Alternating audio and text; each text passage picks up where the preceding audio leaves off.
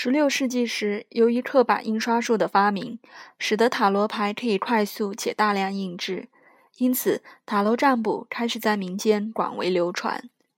由于当时马赛为西南欧的重要商港，商业交易兴盛，很自然地成为塔罗牌印制的重镇。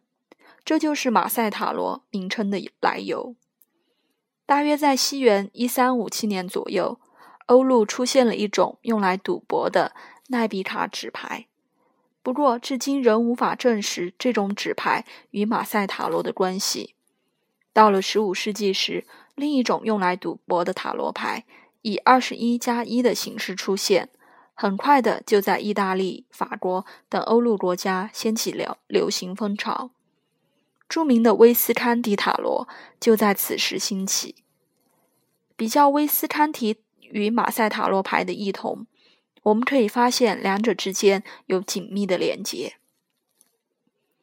这样的纸牌直到今天仍流传在法国民间。如果你在法国问人家会不会玩塔罗，许多人恐怕会回答你会，但是他们指的是那种游戏纸牌的塔罗，而不是占卜用的塔罗。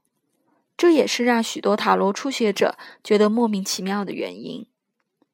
事实上，从塔罗与扑克牌的演变史来看，游戏、游戏与占卜兼具的双重功能，让人更为其奥妙所着迷。在今天，马赛塔罗除了欧陆的占卜者外，并不常被使用，但却是最古老、最经典的塔罗牌。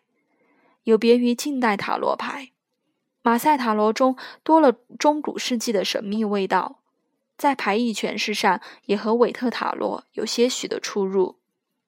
无论是意大利威斯康提风格、中世纪风格，来自马赛或是瑞士插画家手笔，马赛塔罗特有的单刀直入式意念，让占卜者不受复杂思绪的干扰，绝对是繁复的近代塔罗所无法取代的。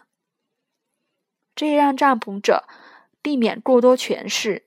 得以直接进入原始塔罗的世界。由于其背景特殊，广受欧陆纸牌占卜者的喜爱。